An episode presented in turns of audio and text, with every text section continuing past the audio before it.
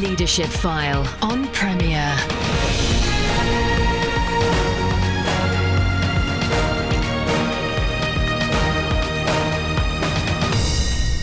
Welcome to the Leadership File, the show that aims to help leaders think better about their work. You may well be familiar with the headlines charting the decline in Christian faith in the UK based on church attendance figures which have shown a steady decline. But research suggests that church attendance does not necessarily correlate with a loss of faith. We are joined this week by Dr. Steve Aisthorpe, a mission development worker for the Church of Scotland and the author of the book The Invisible Church.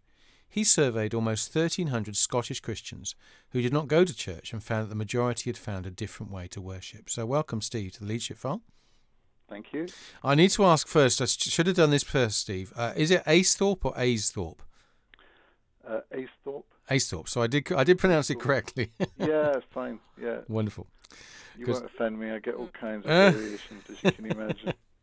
Good. Peck. I mean, that's just such a nice, simple name. I know you Peck is far wrong with that. Well, you, it just the only problem with Peck is people mishear you, and you have to spell it out uh, on the phone. But still, there we are. So, um, so tell me, what led you to conduct the research? Well, I guess as is often the case, my interest was sparked off by a, a personal experience. I was part of a small, vibrant, growing congregation in the late 80s, early 90s. And then my wife and I moved overseas for a number of years. We, we were away for 12 years. And then we came back to the same village and the same congregation. And it was still a, a, a healthy, vibrant congregation.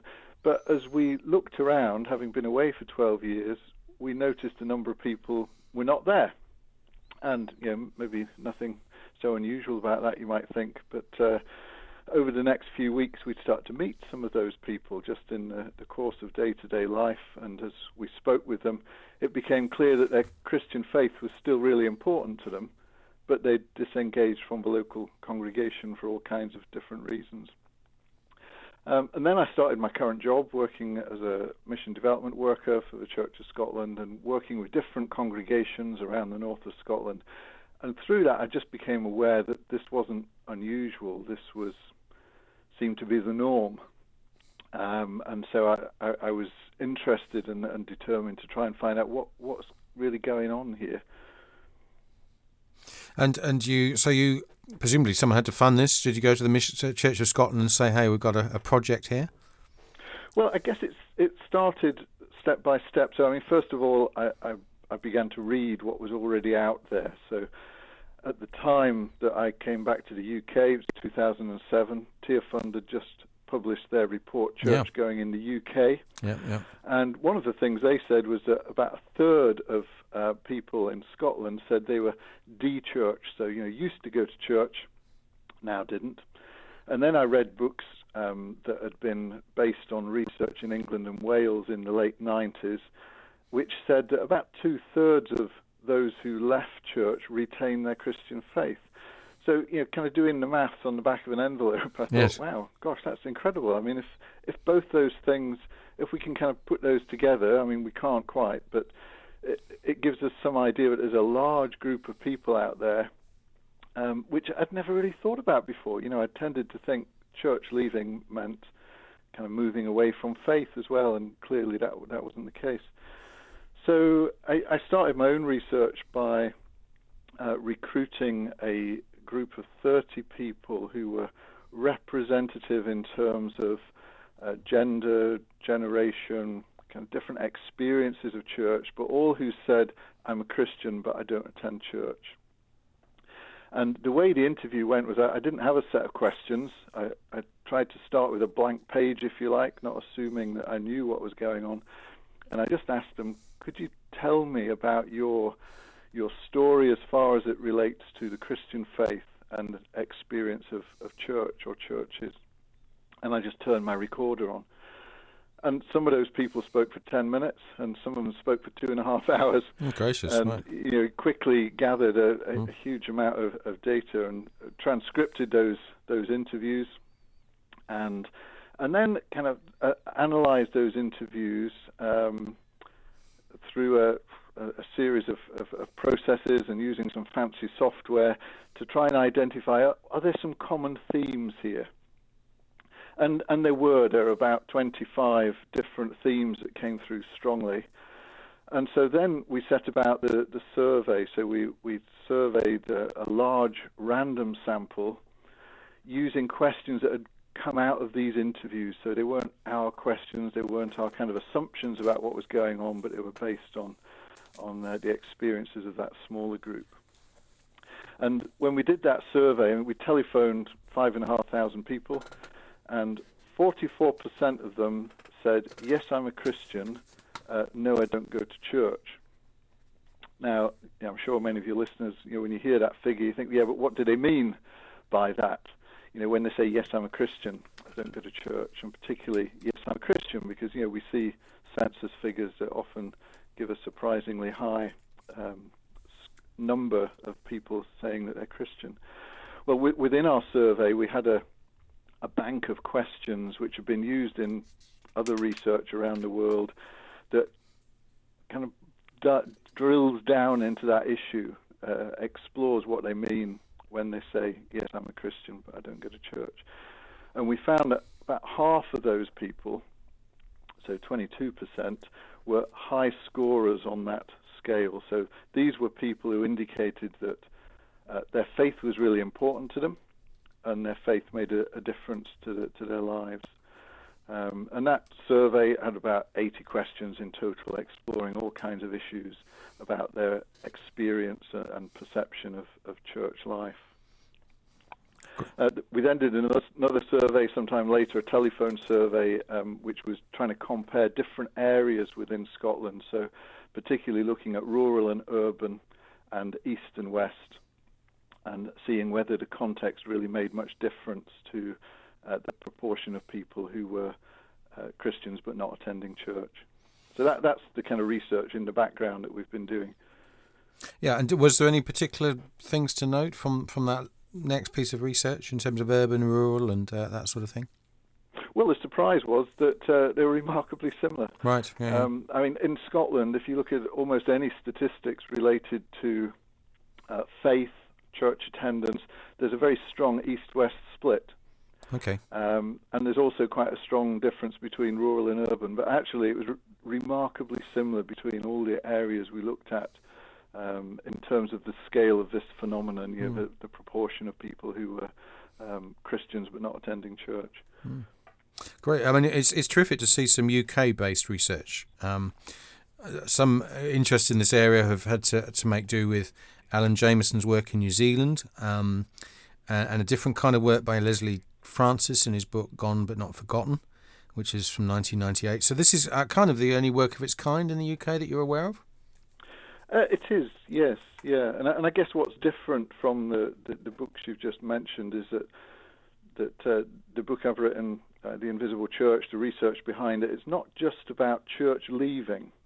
It's about Christians who don't attend church. And one of the things we've found about 15% of those people who say, I'm a Christian but I don't attend church, never were regular church attenders. So I think for the first time we, we've identified a population of people who have encountered the Christian faith outside the context of a a regular congregation have, have embraced the Christian faith and you know are living out their faith in a, a, a very different uh, way to what we've we've uh, imagined before. Mm.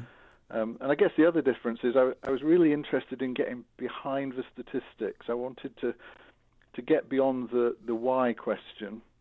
You know, why have these people left church, and and find out what their faith life looks like now. Right. Yeah. Um, because you know th- that research I mentioned from Tearfund coined the term de-churched, and and that's kind of gains a, a foothold in, in Christian vocabulary. But actually, I mean, all that tells us is what people aren't, yes, yes, what indeed. they don't do anymore. And, and, I guess I was interested in in who they are and, and how they do practice their mm, faith. Mm-hmm. And and uh, the elements of traditional church that, that non-attendees have a, a problem with? Talking particularly, obviously, of those who've left church. Mm. Um, I think I mean there's a couple of assumptions in the questionnaire. Yeah, one is tradi- traditional church. I mean, one thing we've found is that people leave all kinds of churches. Okay. So, you know, whatever you, uh, whatever people understand by, you know, traditional, contemporary, different styles of Mm-hmm. church, people leave all kinds of churches. Yeah. And um, I guess the other assumption is that people point to problems with church when they explain why they're no longer attending church, and they do to some extent, but that's not the full story. So, yeah, every story is unique. Rarely do people uh, have a single reason for disengaging from church or for not engaging in the first place. For the vast majority of these people, it's a gradual process. If they were church attenders, then the process of disengaging from church is something that happens over months and years, not something that happens um, as a kind of snap decision to some some particular event. Uh, But having said that, you know, when we look at the interviews, we look at the surveys, there are some well-worn trails, if you like. You know, there are some themes that come through strongly, and I guess three or four of them would be um, people say, "I don't feel I belong." That lack of a sense of belonging in the congregation, and in many cases, that wasn't always the case for them. You know, more more than half of the people we surveyed said they'd been part of a congregation for more than 10 years. So, you know, these are people who've, um, you know, they've showed quite a considerable commitment to congregational life. Um, secondly, people talk about changes within themselves. Um, you know, the faith journey uh, can become a bit of a cliche, but it really is a journey, isn't it? And uh, and people recognise that there were changes going on in them that led to a kind of growing apart, if you like, between them and the congregation. Um, and then there's a, a strong sense uh, among uh, those we surveyed and interviewed that church is often resistant to change. Um, the previous research you mentioned by uh, Richter and Francis, I mean, they touched on the area of change rather differently. Um, they found that many people uh, left church because of experiences of change within the church. But when we asked people in a more open way about their experiences of, of change in church, they often said, no, what had frustrated them was the, the lack of change and a, and a resistance to change. Um, and the, the fourth thing is, is about relevance. People feel there's a disconnect between their experience of congregational life and the rest of life. Um, so, you know, those are some well worn trails, but as I say, you know, these are often, uh, there's a complex interplay between these and other factors. Well, you're listening to the Leadership File with me, Andy Peck. I'm joined this week by Dr. Steve Aisthorpe, a mission development worker for the Church of Scotland. We'll be back just after this. Welcome back to Leadership File with me, Andy Peck. I'm joined this week by the Dr. Steve Aisthorpe, a mission development worker for the Church of England. We're talking particularly about his book, uh, The Invisible Church, which uh, is based on uh, a survey of around 1,300 Scottish Christians who uh, do not go to church and found, uh, Steve found that majority had found a different way to worship. We were just talking before the break of how he'd um, returned to Scotland from uh, from overseas and, and discovered uh, the church that he, he went back to had, had lost a lot of folk and, and, and in his travels around Scotland had found that this was uh, uh, sadly a, a kind of common um, a common theme. I say sadly, Steve. I guess in a, in a sense, for some of those folk, it's not a sad sad story at all. They're actually, you know, happy happy to be following God uh, on Christ uh, away from the, the the church they were part of. Yeah, I think, I mean, there are elements of sadness because I think often the journey out of a congregation for somebody who's been part of it for a long time is, is a painful one. Yeah. Um, and people talk about experiences of, of, of loss and, and, and grief and, and guilt in, in that process.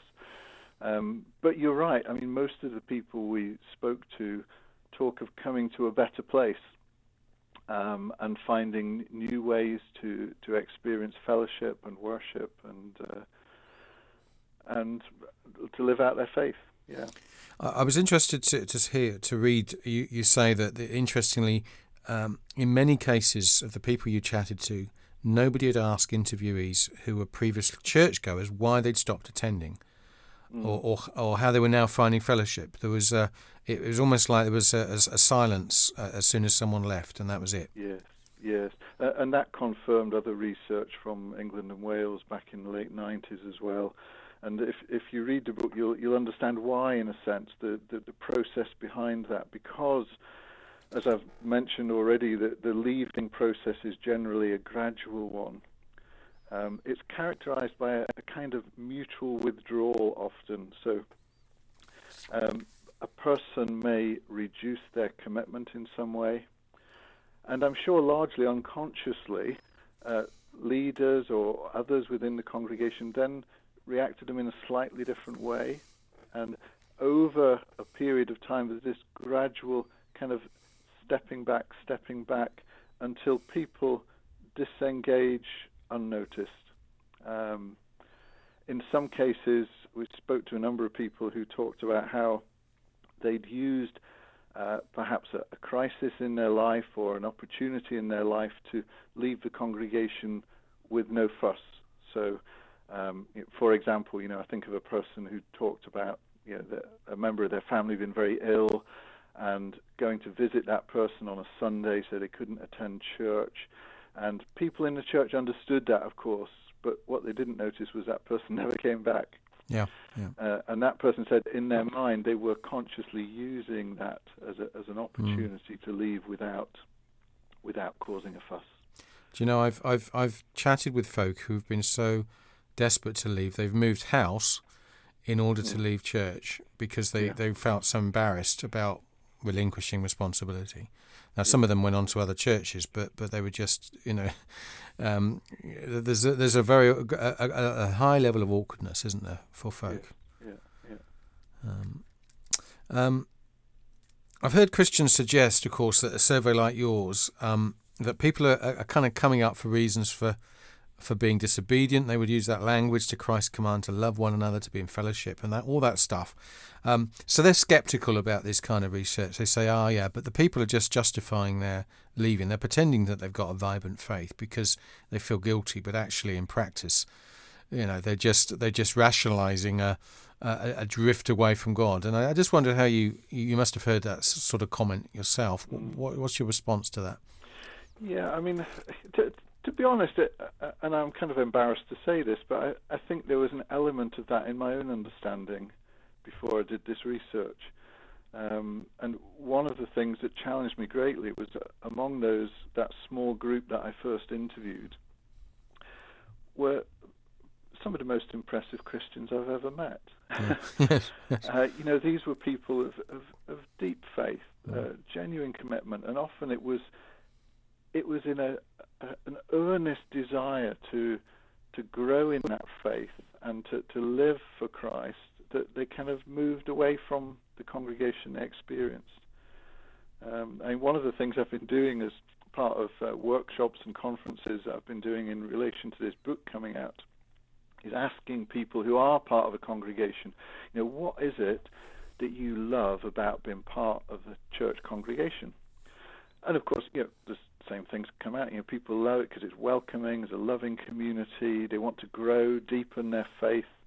Um, they're concerned for their family and friends and neighbours, so they want to be part of something that, that's helpful for, for sharing faith with them.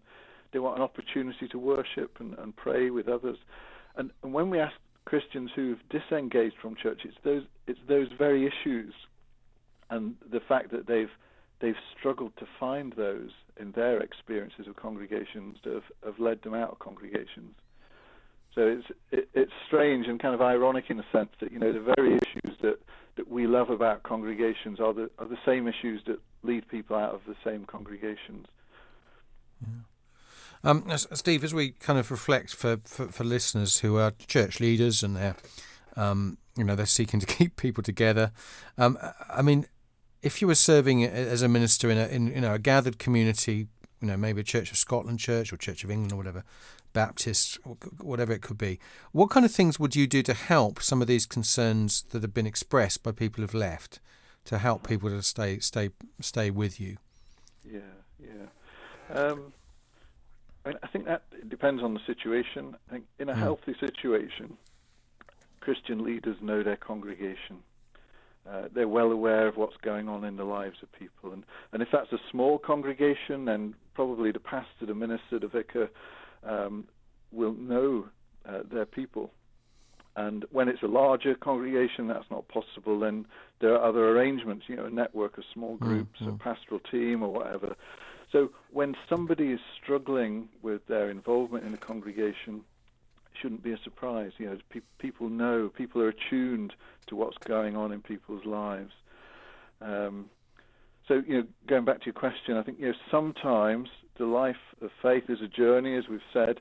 Sometimes it's actually the right thing for somebody to leave a particular congregation, and and if the leader's well attuned to what's going on in that person's life, then that c- needn't be a, a difficult thing. Um, now, in many cases, if there's that, that good relationship there, that openness, then some things that become issues for people can be nipped in the bud, if you like. So we found one of the most common things that is a, a, start of uh, a, a process of kind of cumulative disappointment or frustration in people is related to questions and doubts. You know, we, we all have questions and doubts. You know, it's part of our our life of faith. I think um, life throws stuff at us which raise questions, and, and we need to, to engage with those things. Sometimes our questions are about God, about ourselves. Sometimes they're about church, you know, and how we do church and things. And I think if we have Christian communities where there is a recognition that questions and doubts are kind of normal and that it's a healthy thing to, to air those and discuss them and explore them together, and, and we provide opportunities for that, we will often um, short circuit, if you like, or, or kind of nip off uh, the start of a process of, of accumulating frustration for people. Um, Well, sadly, time's almost defeats us, Steve. I must, I must just ask uh, about the Scottishness of the survey. Um, and uh, obviously, it's dangerous to see stereotypes in a people group, but I just wonder, um, you know, is, it, is there anything about your survey, as far as you're aware, that would make it less likely to be true for other parts of the UK? Well, I mean, as well as doing my own research, I've also studied related research in other parts of the world, and I would say this phenomenon is is widespread across the Western world. Yeah. And what research there is in other parts of the UK and uh, Australia, the States, um, would suggest very similar patterns to what I've discovered in my own research. Yeah, good. And and uh, the, your book is published by who? Yeah, it's so it's the Invisible Church. It's published by St Andrew Press, Okay. and you can get it through all the usual places, uh, local bookshops, Amazon. There's a Kindle version there as well. Excellent. And the subtitle of the book, I should say for your listeners, is Yes. "Learning from the Experiences of Churchless Christians." So you know, if if you're um, passionate about the health and the future of the church, as I'm sure most of your listeners are, um, you know, hopefully it'll be a helpful, it'll be a practical um, and encouraging book for for you to read. Splendid. Well, I'll make sure there's a um, a, a link to um, to that in in the um, in the in the uh, on demand uh, version of this when it's uh, after it's broadcast. People can listen on demand, so uh, we'll make sure. And Aisthorpe is A A I S T H O R P E for people um. Yeah. wanting to, to uh, just reaching for a pen. Steve, it's it's been fascinating to chat with you. I'm th- so thrilled that you've been able to do this this work, and uh, you know the church in the UK is is indebted to you for it. And uh, let's let's trust that we have a better understanding of of church and, and Christianity in this land, and and can be. Uh, valuing and supporting the way in which people follow Christ in whatever form that might be. So, thank you so much. Yeah. All right. Thank you very much. Well, you're listening to Leadership File with me, Andy Peck. As I, I say, we've joined this week by Dr. Steve Aisthorpe, Mission Development Worker for the Church of Scotland. Uh, that book again, The Invisible Church, uh, by St Andrews uh, Press. I look forward to your company again next Sunday at 3.30. Uh, thanks for tuning in. You've been listening to The Leadership File on Premier. Andy Peck serves as a tutor at CWR, a Christian charity whose courses and publications aim to apply God's Word to everyday life. Contact him via email apeck at cwr.org.uk.